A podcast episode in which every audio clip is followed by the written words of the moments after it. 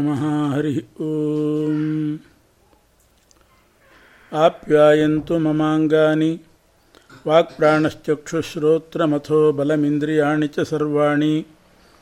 सर्वं ब्रह्म उपनिषदं माहं ब्रह्म निराकुर्यां मा मा ब्रह्म निराकरोत्। अनिराकरणमस्तु अनिराकरणं मेस्तु तदात्मनि निरतेय उपनिषत्सु धर्माः। ते मयि सन्तु ते मयि सन्तु ಓಂ ಶಾಂತಿ ಶಾಂತಿ ಶಾಂತಿ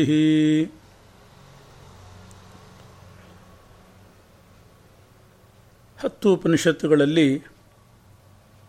ಕೇನೋಪನಿಷತ್ತು ಅಂತ ಒಂದು ಉಪನಿಷತ್ತು ಅದಕ್ಕೆ ತಲವಕಾರ ಉಪನಿಷತ್ತು ಅಂತಲೂ ಕೂಡ ಕರೀತಾರೆ ಸಾಮವೇದದಲ್ಲಿ ತಲವಕಾರ ಶಾಖೆ ಅಂತ ಒಂದು ಶಾಖೆ ಇದೆ ಆ ತಲವಕಾರ ಶಾಖೆಗೆ ಸೇರಿದ ಉಪನಿಷತ್ತಾದ್ದರಿಂದ ಇದನ್ನು ತಲವಕಾರೋಪನಿಷತ್ತು ಅಂತ ಕರೀತಾರೆ. ಮತ್ತು ಈ ಉಪನಿಷತ್ತು ಪ್ರಾರಂಭ ಆಗುವುದು ಕೇನ ಅನ್ನೋ ಶಬ್ದದಿಂದ. ಅದರಿಂದ ಕೇನೋಪನಿಷತ್ತು ಅಂತಲೂ ಕೂಡ ಹೆಸರು. ಇದರ ಹಿನ್ನೆಲೆ ಏನು ಅಂತಂದರೆ, ವೈಜಯಂತೆ ಸಮಾಸೀನಂ ಚತುರ್ಮುಖ ಬ್ರಹ್ಮದೇವರು ತಮ್ಮ ಲೋಕದಲ್ಲಿ, ವೈಜಯಂತದಲ್ಲಿ ಕುಳಿತಿರುವಾಗ ಅದು ಬ್ರಹ್ಮದೇವರ ಸ್ಥಾನ ಮೇರು ಪರ್ವತದಲ್ಲಿ ಆ ಸ್ಥಾನದಲ್ಲಿ ಬ್ರಹ್ಮದೇವರಿರುವಾಗ ರುದ್ರದೇವರು ಅಲ್ಲಿ ಹೋಗಿ ಬ್ರಹ್ಮದೇವರ ಹತ್ರ ಕೆಲವು ಪ್ರಶ್ನೆಗಳನ್ನು ಕೇಳ್ತಾರೆ, ಉತ್ತರ ಪಡಿತಾರೆ. ಆ ಬ್ರಹ್ಮದೇವರು ಮತ್ತು ರುದ್ರದೇವರ ಈ ಸಂವಾದ ಪ್ರಶ್ನೋತ್ತರವೇ ಕೇನೋಪನಿಷತ್ತು. ಇದರಲ್ಲಿ ಮುಖ್ಯವಾಗಿ ಭಗವಂತನ ವಿಚಾರವನ್ನೇ ರುದ್ರದೇವರು ಕೇಳಿದ್ದು, ಬ್ರಹ್ಮದೇವರು ಹೇಳಿದ್ದು. ಅದರಿಂದ ತ್ರಿಮೂರ್ತಿಗಳಿಗೆ ಸಂಬಂಧಪಟ್ಟಂಥ ಉಪನಿಷತ್ತು. ಶ್ರೋತೃಗಳು ಅಂದರೆ ಪೃಚ್ಛಕರು. ಪೃಚ್ಛಕರು ರುದ್ರದೇವರು, ಉತ್ತರಿಸಿದವರು ಚತುರ್ಮುಖ ಬ್ರಹ್ಮದೇವರು.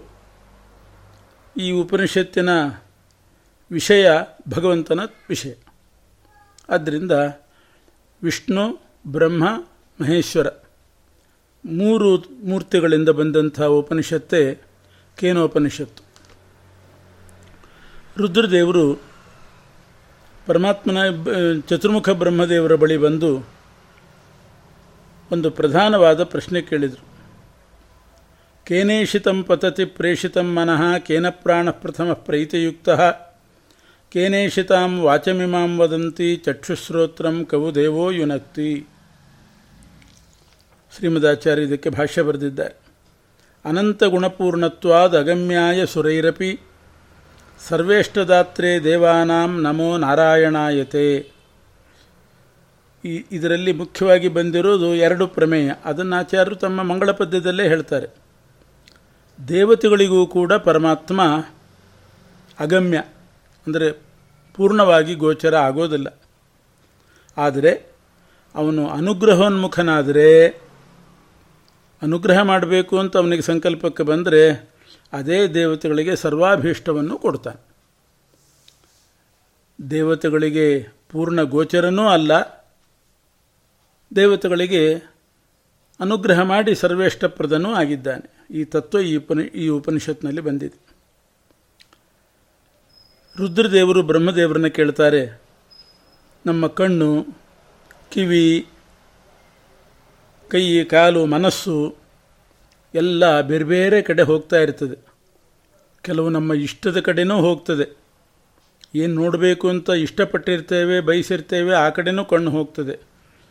ಯಾವುದು ನೋಡ್, ನೋಡಬಾರ್ದು ಅಂತಿದೆ ಅಂಥದ್ದು ಕಡೆನೂ ಕಣ್ಣು ಹೋಗ್ತದೆ. ಆ ಕಣ್ಣಿಗೆ ಅದು ದೃಶ್ಯ ಬೀಳ್ತದೆ. ನಾವೇನು ಇಷ್ಟಪಟ್ಟಿರೋದಿಲ್ಲ, ಆದರೂ ಬಲಾತ್ಕಾರವಾಗಿ ಕಣ್ಣಿಗೆ ಬೀಳ್ತದೆ. ಇಷ್ಟ ವಸ್ತುಗಳು ಕಣ್ಣಿಗೆ ಬೀಳ್ತದೆ, ಅನಿಷ್ಟ ವಸ್ತುಗಳು ಕಣ್ಣಿಗೆ ಬೀಳ್ತದೆ. ನಾವು ಕೇಳಬೇಕು ಅಂತ ಬಯಸಿದ ವಾರ್ತೆಗಳು ಕಿವಿಗೆ ಬೀಳ್ತದೆ ಅಪ್ರಿಯವಾದ ವಾರ್ತೆಗಳು ಕಿವಿಗೆ ಬೀಳ್ತದೆ ಯಾರೋ ಬಂದೇನೋ ಅಪ್ರಿಯ ವಾರ್ತೆ ಹೇಳಿಬಿಡ್ತಾರೆ. ಹೀಗೆ ಮನಸ್ಸು, ಕಿವಿ, ಮೂಗು, ಘ್ರಾಣೇಂದ್ರಿಯ, ಸುರಭಿಗಂಧನೂ ಬರ್ತದೆ, ದುರ್ಗಂಧನೂ ಬಂದ್ಬಿಡ್ತದೆ. ನಮ್ಮ ನಿಯಂತ್ರಣದಲ್ಲಿಲ್ಲ ಇಂದ್ರಿಯ. ಎರಡನ್ನೂ ಗ್ರಹಿಸ್ತದೆ. ಯಾರ ಪ್ರೇರಣೆ ಇದಕ್ಕೆ? ಯಾರ ಪ್ರೇರಣೆಯಿಂದ ಇಂದ್ರಿಯ ಈ ರೀತಿ ಎರಡೆರಡು ವಸ್ತುಗಳನ್ನು ಗ್ರಹಿಸ್ತದೆ? ಈ ಇಂದ್ರಿಯಾಭಿಮಾನಿ ದೇವತೆಗಳಿಗೆಲ್ಲ ಮುಖ್ಯ ಪ್ರಾಣ ದೇವರಿದ್ದಾರೆ. ಅವರು ಪ್ರೇರಣೆ ಮಾಡ್ತಾರೆ. ಅವರು ಯಾರು, ಯಾರ ಪ್ರೇರಣೆಗೆ ಒಳಗಾಗಿದ್ದಾರೆ? ಅವರು ಯಾರ ಅಧೀನ? ಇದು ಮುಖ್ಯ ಪ್ರಶ್ನೆ ರುದ್ರದೇವರು. ಇಂದ್ರಿಯಾಭಿಮಾನಿಗಳಿಗೆ ಪ್ರೇರಕರು ಯಾರು? ಇವರಲ್ಲಿ ಮುಖ್ಯರಾಗಿರ್ತಕ್ಕಂಥ ಮುಖ್ಯ ಪ್ರಾಣದೇವರಿಗೂ ಯಾರಾದರೂ ಪ್ರೇರಕರಿದ್ದಾರೋ? ಅಂತ ಕೇಳಿದಾಗ, ಚತುರ್ಮುಖ ಬ್ರಹ್ಮದೇವರು ಉತ್ತರ ಕೊಡ್ತಾರೆ. ಹೌದು. ಇಂದ್ರಿಯಾಭಿಮಾನಿಗಳು ಯಾರೂ ಸ್ವತಂತ್ರ ಅಲ್ಲ. ನಮ್ಮ ದೇಹದೊಳಗಿರೋ ಜೀವನೂ ಅಲ್ಲ. ಇಂದ್ರಿಯಗಳಿಗೆ ಅಭಿಮಾನಿಗಳಾಗಿ ದೇವತೆಗಳಿದ್ದಾರೆ, ಅವರೂ ಅಲ್ಲ. ಅವರಿಗೆ ಪ್ರೇರಕರಾಗಿ ಮುಖ್ಯ ಪ್ರಾಣದೇವರಿದ್ದಾರೆ ಅವರೂ ಅಲ್ಲ. ಅವರಿಗೂ ಪ್ರೇರಕನಾದ ಶ್ರೀಹರಿ ಇದ್ದಾನೆ. ಅವನೇ ಮುಖ್ಯ ಪ್ರೇರಕ ಇಂದ್ರಿಯಗಳಿಗೆ. ಆದ್ದರಿಂದಲೇ ಅವನನ್ನು ಹೃಷಿಕೇಶ ಅಂತ ಕರೀತಾರೆ. ಹೃಷಿಕೇಶ ಅಂತಂದರೆ ಹೃಷಿಕ ಅಂದರೆ ಇಂದ್ರಿಯಗಳು. ಈಶ ಅಂದರೆ ಅವನೇ ಒಡೆಯ. ನಾವು ಉಪಯೋಗಿಸ್ತೀವಿ, ನಮಗೆ ಸಾಧನ, ಕಣ್ಣು, ಕಿವಿ ಎಲ್ಲ ನಮ್ಮ ಸಾಧನಗಳೇ. ಆದರೆ ಅವನ ಅಧೀನ. ಇನ್ನೊಬ್ಬನ ಅಧೀನದಲ್ಲಿರೋ ವಾಹನವನ್ನು ನಾವು ಚಲಿ, ಚಲಾವಣೆ ಮಾಡಿಕೊಂಡು ಹೋದ ಕಿವಿಗೆ ಕೇಳುವ ಶಕ್ತಿಯನ್ನು ಕೊಡೋನವನು, ಮನಸ್ಸಿಗೆ ಮನನ ಮಾಡೋ ಶಕ್ತಿ ಕೊಡೋದು ಅವನು ಮಾತಾಡೋ ಶಕ್ತಿ ಎಲ್ಲ ಅವನೇ ಕೊಡು. ಅವನನ್ನು ತಿಳ್ಕೊಂಡವರು ಮುಕ್ತರಾಗ್ತಾರೆ. ಈ ಲಿಂಗದೇಹದ ಸಂಬಂಧ, ಭೌತಿಕ ದೇಹದ ಸಂಬಂಧ ಕಳ್ಕೊಂಡು ಮುಕ್ತರಾಗ್ತಾರೆ. ಅದರಿಂದ ಒಳ್ಳೆಯ ಪ್ರಶ್ನೆ. ಅವನನ್ನು ತಿಳ್ಕೊಳ್ಬೇಕಾದ್ದೇ ಸರಿಯಾಗಿ ಕೇಳಿದ್ದೀರಿ ಅಂತ ಅರ್ಥ. ಹೀಗೆ ಸಕಲೇಂದ್ರಿಯ ಪ್ರೇರಕ ಪರಮಾತ್ಮ. ಆದರೆ ವಿಶೇಷ ಅಂತಂದರೆ ಎಲ್ಲ ಇಂದ್ರಿಯಗಳನ್ನು ಅವನು ಪ್ರೇರಣೆ ಮಾಡ್ತಾನೆ. ಆದರೆ ಅವನನ್ನು ಯಾವ ಇಂದ್ರಿಯವು ಪೂರ್ಣವಾಗಿ ತಿಳಿಲಾರದು. ಅಷ್ಟೆ.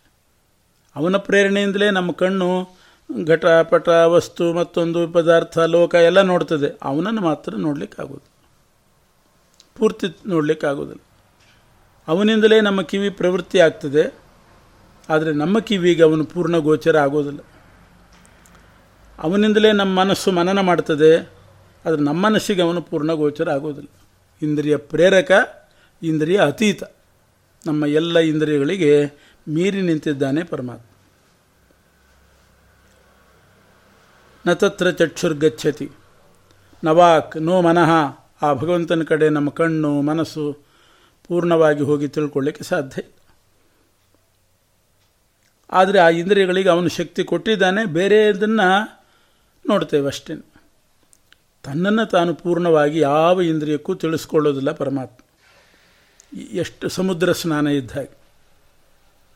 ಏನು ಎಷ್ಟು ನೀರು ಹಾಕ್ಕೊಂಡ್ರೂ ಸಮುದ್ರ ಸ್ನಾನ ಮಾಡಿದರೆ ಇನ್ನೂ ನೀರುಂಟೇ ಉಂಟು ಸಮುದ್ರದಲ್ಲಿ.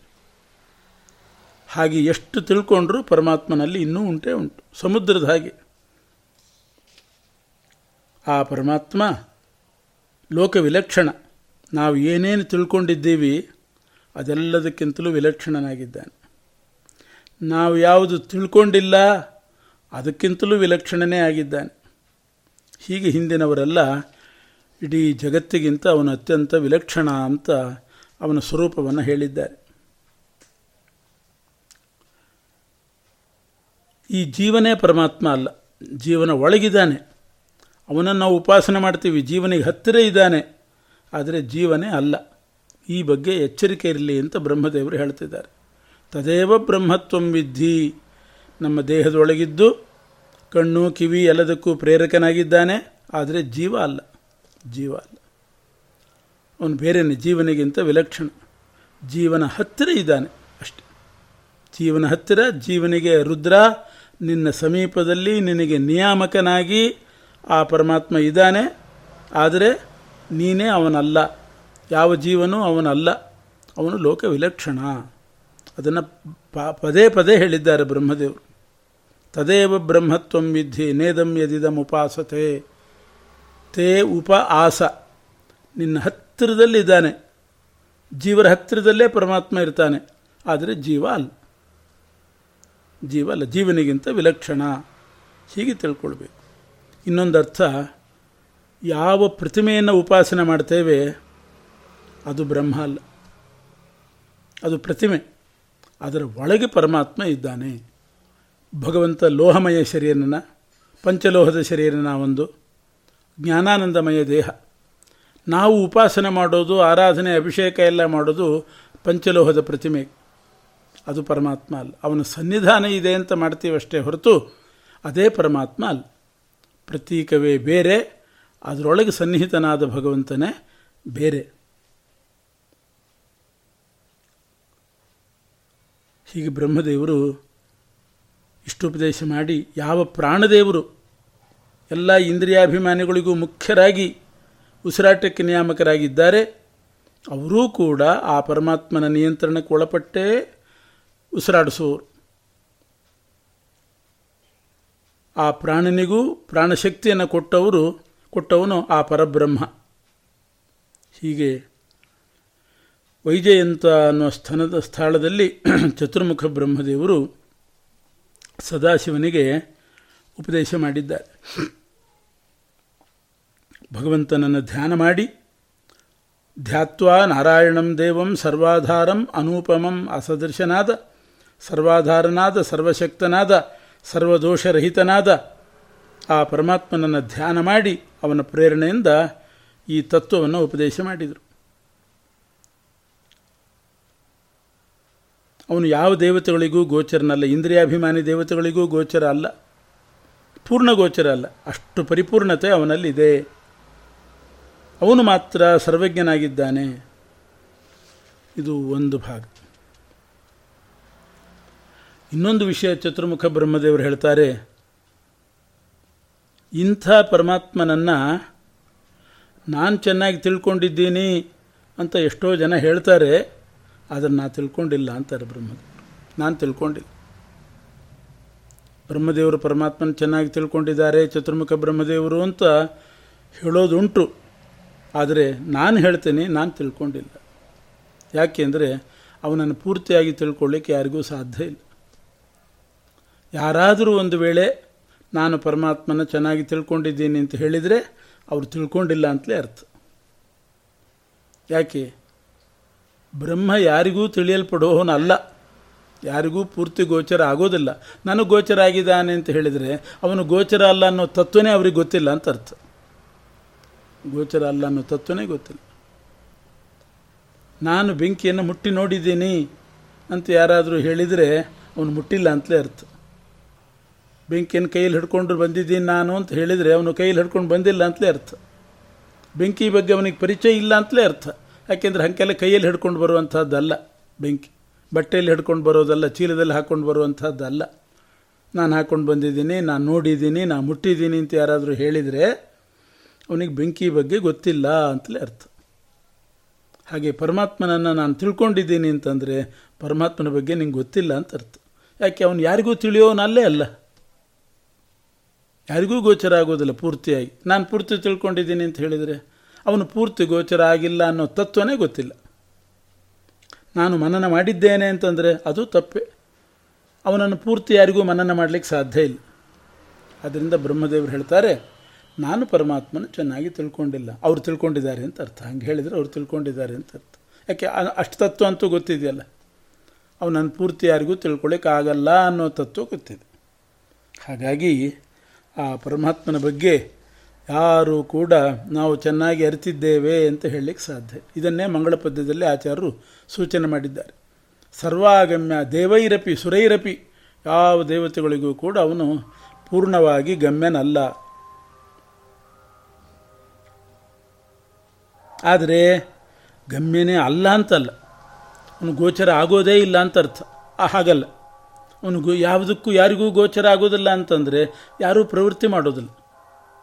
ಪ್ರತಿಯೊಬ್ಬರಿಗೂ ಕೂಡ ಅವರವರ ಯೋಗ್ಯತಾನುಸಾರ ಯಥಾಶಕ್ತಿ ಗೋಚರ ಆಗ್ತಾನೆ. ಆಕಾಶದಲ್ಲಿ ಪಕ್ಷಿಗಳು ಹಾರ್ತವೆ. ಅವರ ಆಯಾ ಪಕ್ಷಿಗಳ ಯೋಗ್ಯತೆ ಎಷ್ಟಿದೆ ರೆಕ್ಕೆಗಳಲ್ಲಿ ಅಷ್ಟರ ಮಟ್ಟಿಗೆ ಹಾರ್ತವೆ ಗರುಡ ಬಹಳ ಎತ್ತರ ತನಕ ಹಾರ್ತಾನೆ. ಹದ್ದು, ಗೂಬೆ ಅಷ್ಟಲ್ಲ, ಅಂತೂ ಎತ್ತರಕ್ಕೆ ಹಾರ್ತಾವೆ. ಕಾಗೆಗಳು ಇನ್ನೊಂದು ಸ್ವಲ್ಪ ಕೆಳಗೆ, ಗುಬ್ಬಚ್ಚಿಗಿಂತ ಜಾಸ್ತಿ, ಗುಬ್ಬಚ್ಚಿಗಳು ಇನ್ನೂ ಕೆಳಗೆ ಹಾರ್ತವೆ. ಸೊಳ್ಳೆ ನೊಣಗಳು ಇನ್ನೂ ಕೆಳಗೆ ಇರ್ತವೆ. ಗುಬ್ಬಚ್ಚಿ ಹಾರುವಷ್ಟು ಹಾರಲಿಕ್ಕೆ ಆಗೋದಿಲ್ಲ. ಆದರೆ ಹಾರೋದಂತೂ ಹೌದು, ಆಕಾಶದಲ್ಲಿ. ಒಂದು ಸೊಳ್ಳೆನೂ ಆಕಾಶದಲ್ಲಿ ಹಾರ್ತದೆ, ನೊಣನೂ ಹಾರಾಡ್ತದೆ ಗುಬ್ಬಚ್ಚಿಯೂ ಹಾರಾಡ್ತದೆ, ಕಾಗೆನೂ ಹಾರಾಡ್ತದೆ.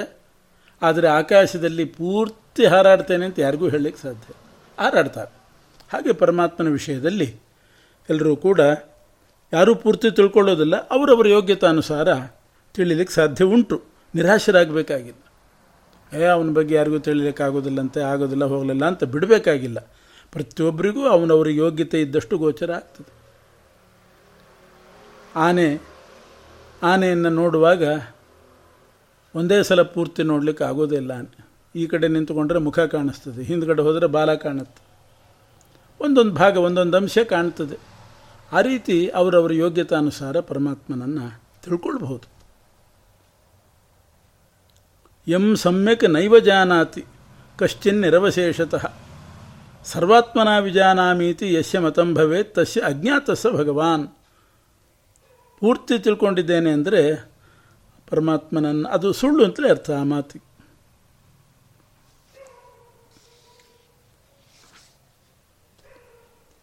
ಇನ್ನೊಂದು ಅಂಶ ಪರಮಾತ್ಮಂದು ಅವನೇ ಎಲ್ರಿಗೂ ಸರ್ವೇಷ್ಟವನ್ನು ಕೊಡ್ತಕ್ಕಂಥವನು.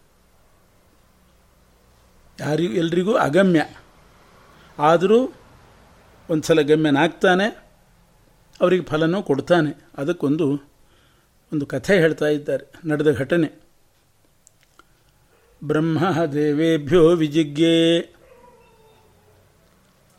ತಸ್ಯ ಬ್ರಹ್ಮಣೋ ವಿಜಯೇ ದೇವಾ ಅಮಹೀಯಂತ. ತ ಐಕ್ಷಂತ. ಅಸ್ಮಾಕಮೇ ವಾಯಂ ವಿಜಯೋ ಅಸ್ಮಾಕಮೇ ವಾಯಂ ಮಹಿಮಾ ಇತಿ. ತದ್ಧ ಯೇಷಾಂ ವಿಜಜ್ಞವು ಒಮ್ಮೆ ದೇವದಾನವರಿಗೆ ಯುದ್ಧ ನಡೀತು. ಯುದ್ಧದಲ್ಲಿ ಪರಮಾತ್ಮ ದೇವತೆಗಳಿಗೆ ಜಯ ತಂದು ಕೊಟ್ಟ. ಪರಮಾತ್ಮನೇ ಜಯ ತಂದು ಕೊಟ್ಟ. ಆದರೆ ದೇವತೆಗಳು ತಿಳ್ಕೊಂಡ್ರು, ನಾವೇ ಗೆದ್ವಿ ಅಂತ ತಿಳ್ಕೊಂಡ್ರು. ನಾವೇ ಗೆದ್ವಿ ಅಂತ. ನಮ್ಮದೇ ಮಹಿಮೆ ಇದು. ನಾವೇ ಜಯಶಾಲಿಗಳಾದ್ವಿ ಅಂತ ತಿಳ್ಕೊಂಡ್ರು. ಇದು ಪರಮಾತ್ಮನೇ ಗೊತ್ತಾಯಿತು. ನಾನು ಜಯ ತಂದು ಕೊಟ್ಟದ್ದು ನಾವು ಗೆದ್ವಿ ಅಂತ ಅವರು ಅಹಂಕಾರ ಪಡ್ತಾ ಇದ್ದಾರೆ ಅಂತ ಗೊತ್ತಾಯಿತು. ಆ ದೇವತೆಗಳಿಗೆ ಬಂದ ಅಹಂಕಾರವನ್ನು ಇಳಿಸಲಿಕ್ಕೆ, ಪರಿಹರಿಸಲಿಕ್ಕೆ ಪರಮಾತ್ಮ ಒಬ್ಬ ಯಕ್ಷನ ರೂಪದಲ್ಲಿ ಪ್ರ, ಅಲ್ಲಿ ಪ್ರಾದುರ್ಭೂತನಾದ. ಎಲ್ಲ ದೇವತೆಗಳು ಸೇರಿ ಭಾರಿ ವಿಜಯೋತ್ಸವ ನಡೆಸ್ತಾ ಇದ್ದರು ನಾವು ಗೆದ್ವಿ ನಾವು ಗೆದ್ವಿ ಅಂತ ಒಂದು ಯಕ್ಷನ ರೂಪದಲ್ಲಿ ಪರಮಾತ್ಮ ಬಂದ. ಇದ್ದಕ್ಕಿದ್ದ ಹಾಗೆ ಒಂದು ಯಕ್ಷನ ಪ್ರಾದುರ್ಭಾವ ಆದದ್ದು ನೋಡಿ ಇವರೆಲ್ಲ ಮನಸ್ಸು ಆ ಕಡೆ ಹೋಯಿತು. ಏನಿದು? ಯಾವ ಯಕ್ಷ? ಯಾರಿದು? ಯಾರು? ತಿಳ್ಕೊಂಡು ಬರಬೇಕು ಅಂತ ಜಿಜ್ಞಾಸೆ ಉಂಟಾಯಿತು. ದೂರದಲ್ಲಿ ಯಕ್ಷ ಪ್ರಾದುರ್ಭವಿಸಿದ್ದಾನೆ. ಮೊದಲು ಅಗ್ನಿಯನ್ನು ಕೇಳಿಕೊಂಡ್ರು. ನೀವು ಹೋಗಿ ವಿಚಾರಿಸ್ಕೊಂಡು ಬಾ, ಅವನು ಯಾರು ಅಂತ ವಿಚಾರಿಸ್ಕೊಂಡು ಬಾ ಅಂತ. ಅಗ್ನಿ ಬಂದ. ಬಂದ ಕೂಡಲೇ ಅವನಿಗೆ ಕೇಳಲಿಕ್ಕೆ ಅವಕಾಶ ಕೊಡಲಿಲ್ಲ.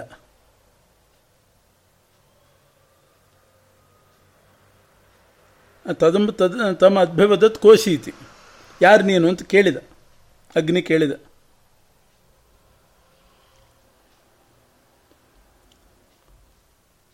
ಅಗ್ನಿ ಕೇಳಬೇಕು ಅಂತ ಬಂದ ಅಗ್ನಿಯನ್ನು ಯಕ್ಷನೇ ಕೇಳಿದ, ನೀನು ಯಾರು ಅಂತ.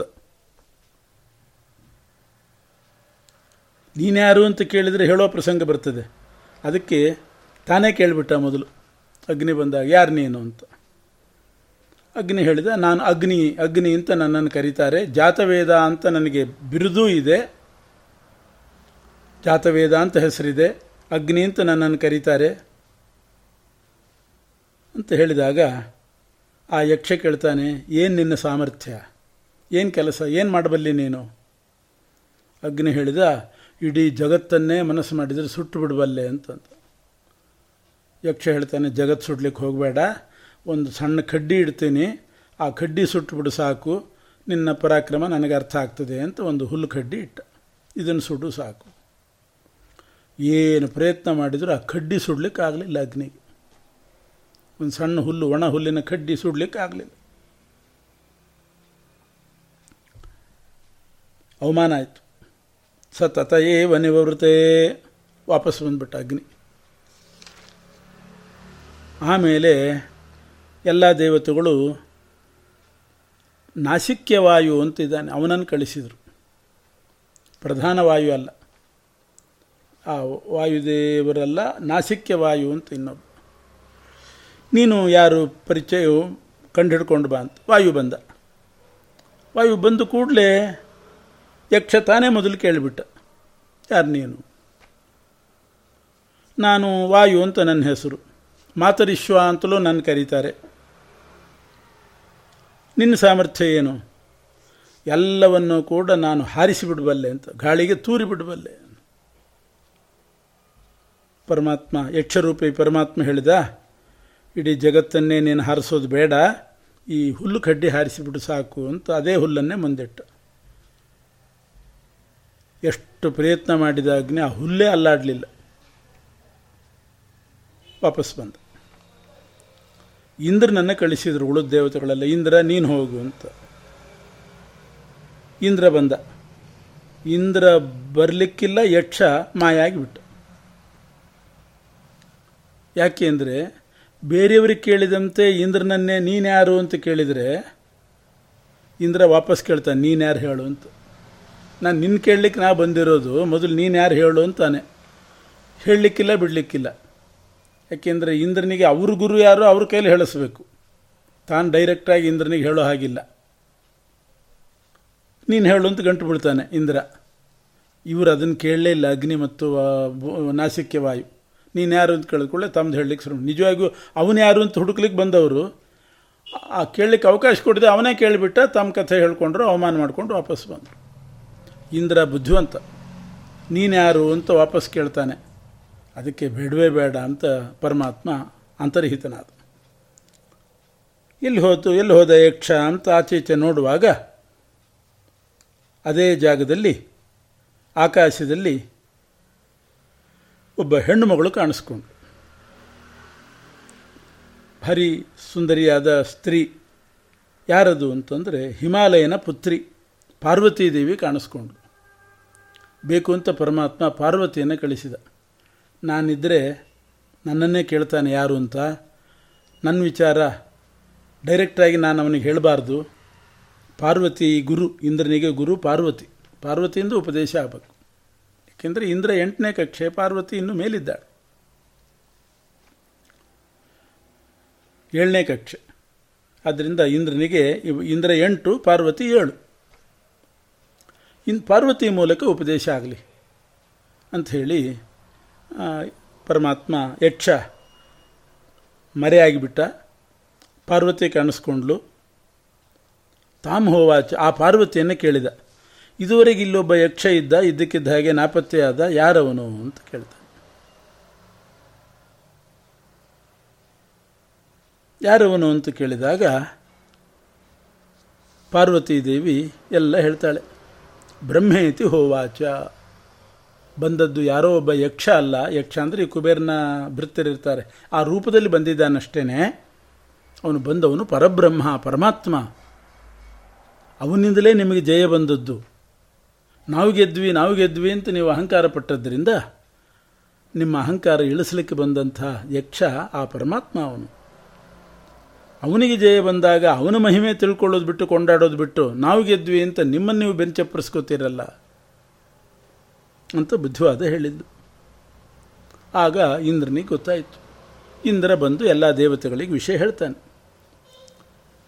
ಇದರಿಂದ ತಾರತಮ್ಯ ಗೊತ್ತಾಗ್ತದೆ. ಈ ಅಹಂಕಾರ ಪಟ್ಟರು ದೇವತೆಗಳೆಲ್ಲ, ಅದರಲ್ಲಿ ಪಡದೇ ಇದ್ದ ದೇವತೆಗಳು ಕೆಲವಿದ್ದರು ಅಹಂಕಾರಕ್ಕೆ ಒಳಗಾಗದೇ ಇದ್ದವರು. ಬ್ರಹ್ಮವಾಯು, ಅವರಿಗೆ ಅಹಂಕಾರ ಬರಲಿಲ್ಲ. ಶೇಷ, ಗರುಡ, ಶಿವ, ಅವರ ಪತ್ನಿಯರು, ಅವರಿಗೂ ಕೂಡ ಆವಾಗ ಗರ್ವ ಬರಲಿಲ್ಲ. ಆದ್ದರಿಂದ ಈ ಗರ್ವಪಟ್ಟಂಥ ಇಂದ್ರಾದಿ ದೇವತೆಗಳಿಗಿಂತ ಇವರು ದೊಡ್ಡವರು ಅಂತ ಆಯಿತು. ಯಾಕೆ ಅವ್ರಿಗೆ ಗರ್ವ ಬರಲಿಲ್ಲ? ಆದರೆ ರುದ್ರದೇವರು ಹೊರಗಡೆಯಿಂದ ಗರ್ವ ಪಡಲಿಲ್ಲ ಹೊರತು ಎಲ್ಲರ ಒಳಗೆ ಮನೋನಿಯಾಮಕರಾಗಿದ್ದರು ಅಲ್ಲಿ ಗರ್ವ ಬಂದುಬಿಡ್ತವ್ರು ಮನೋನಿಯಾಮಕರಾದ್ರಿಂದ ಇವ್ರ ಮನಸ್ಸಿನಲ್ಲಿ ಗರ್ವ ಬಂದಾಗ ಅವರಿಗೂ ಬಂತು ಅಂತಲೇ ಅರ್ಥ. ಒಳಗೆ ನಿಂತುಕೊಂಡು ಆ ಗರ್ವ ತಡಿಲಿಕ್ಕೆ ಆಗಲಿಲ್ಲ ಅವರಿಗೆ. ಎಲ್ಲರ ಮನಸ್ಸಿನೊಳಗಿದ್ದು ಗರ್ವ, ಒಳ ಗರ್ವಕ್ಕೆ ಒಳಗಾಗಿದ್ದು ಹೊರಗಿನಿಂದ ಗರ್ವ ಪಡಲಿಲ್ಲ. ಆದ್ದರಿಂದ ಅವರು ದೊಡ್ಡವರು. ಗರುಡಶೇಷ ರುದ್ರ, ಅವರ ಪತ್ನಿಯರು, ಮತ್ತು ಬ್ರಹ್ಮವಾಯು. ಅವರು ಯಾರೂ ಗರ್ವ ಪಡಲಿಲ್ಲ, ಅವರು ದೊಡ್ಡವರು. ಉಳಿದ ದೇವತೆಗಳ ಪೈಕಿ ಇಂದ್ರ ದೊಡ್ಡವನು. ಯಾಕೆ ಅಂದರೆ ಆ ಯಕ್ಷ ಯಾರು ಅಂತ ಕಂಡುಹಿಡ್ದದ್ದು ಇಂದ್ರ. ಮೊದಲು ಅಗ್ನಿವಾಯು ಹೋದರು ಅವ್ರ ಕೈಲಿ ಆಗಲಿಲ್ಲ, ಆದರೆ ಕಂಡುಹಿಡಿದವನು ಇಂದ್ರ ಅಂತೂ ಪಾರ್ವತಿ ಮೂಲಕ ಉಪದೇಶ ಪಡ್ಕೊಂಡು ಬಂದು ಎಲ್ರಿಗೂ ಬೋಧನೆ ಮಾಡಿದ. ಆದ್ದರಿಂದ ಇಂದ್ರ ದೊಡ್ಡವನು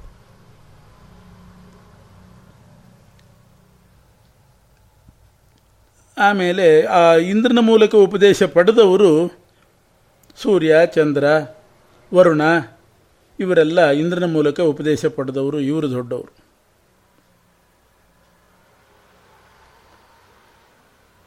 ಹೀಗೆ ದೇವತೆಗಳ ತಾರತಮ್ಯವೂ ಕೂಡ ಇದರಿಂದ ತೀರ್ಮಾನ ಆಯಿತು.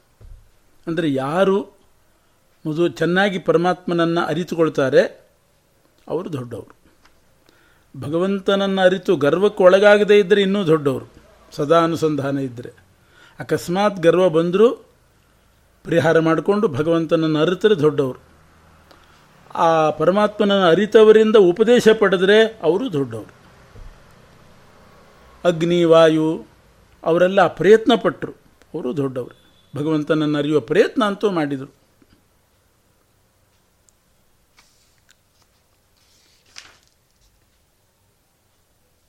ಪಾರ್ವತಿಯನ್ನೇ ಯಾಕೆ ಕಳಿಸಿದ ಪರಮಾತ್ಮ? ಇಂದ್ರನಿಗೆ ಮನಸ್ಸಿನಲ್ಲಿ ಸ್ವಲ್ಪ ಕೊಳೆ ಅಂಟಿತ್ತು.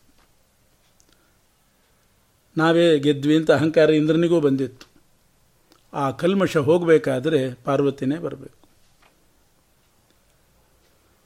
ತಾಯಿ ತಾಯಿ ಮಕ್ಕಳ ಕೊಳೆಯನ್ನು ಹೇಗೆ ತೆಗಿತಾಳೋ ಹಾಗೆ ಪಾರ್ವತಿ ದೇವಿ ಇಂದ್ರನ ಮನಸ್ಸಿನ ಕೊಳೆಯನ್ನು ತೆಗೆದು, ಅಜ್ಞಾನವನ್ನು ತೆಗೆದು, ಅವಳಿಗೆ ಆ ಇಂದ್ರನಿಗೆ ಉಪದೇಶ ಮಾಡಿದ್ದು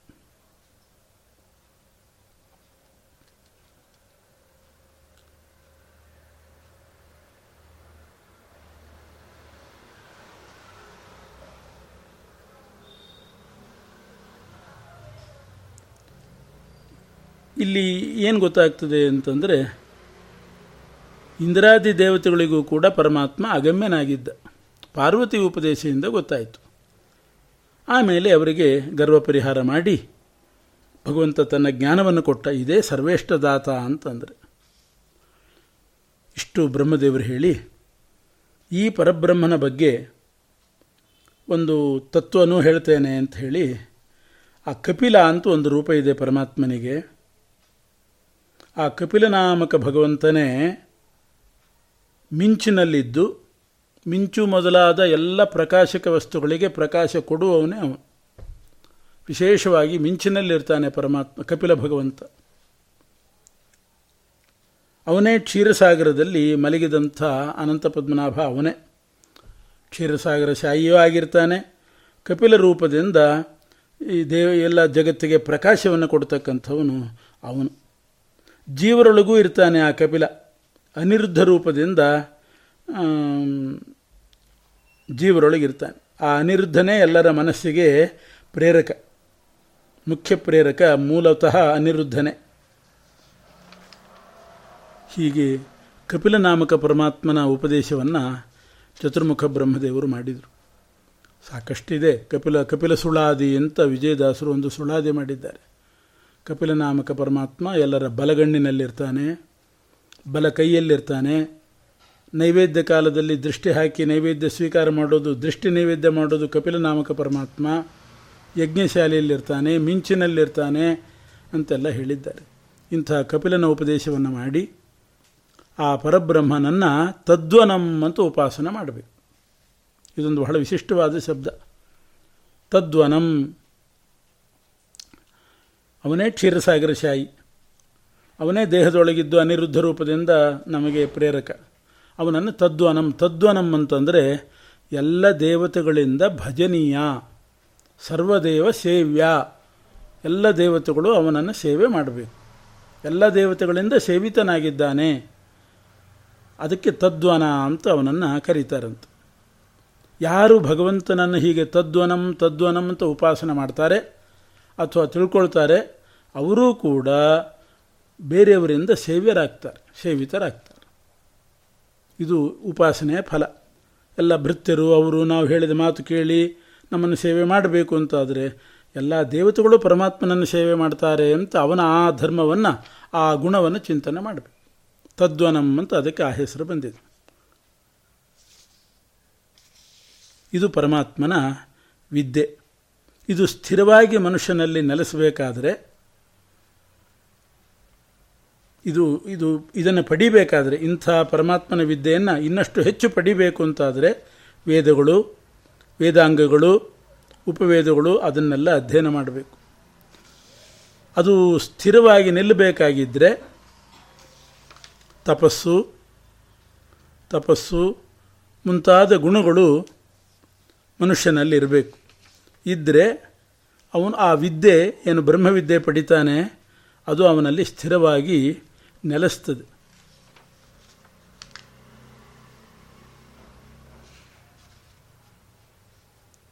ತಪಸ್ಸು, ದಮ, ಇಂದ್ರಿಯ ನಿಗ್ರಹ, ಇವುಗಳೆಲ್ಲ ಇರಬೇಕು. ಅಂಥವರಲ್ಲಿ ಆ ಭಗವಂತನ ವಿದ್ಯೆ ಸ್ಥಿರವಾಗಿರ್ತದೆ. ಇಲ್ಲದಿದ್ದರೆ ವಿಸ್ಮರಣೆ ಬಂದು ಹೋಗ್ತದೆ.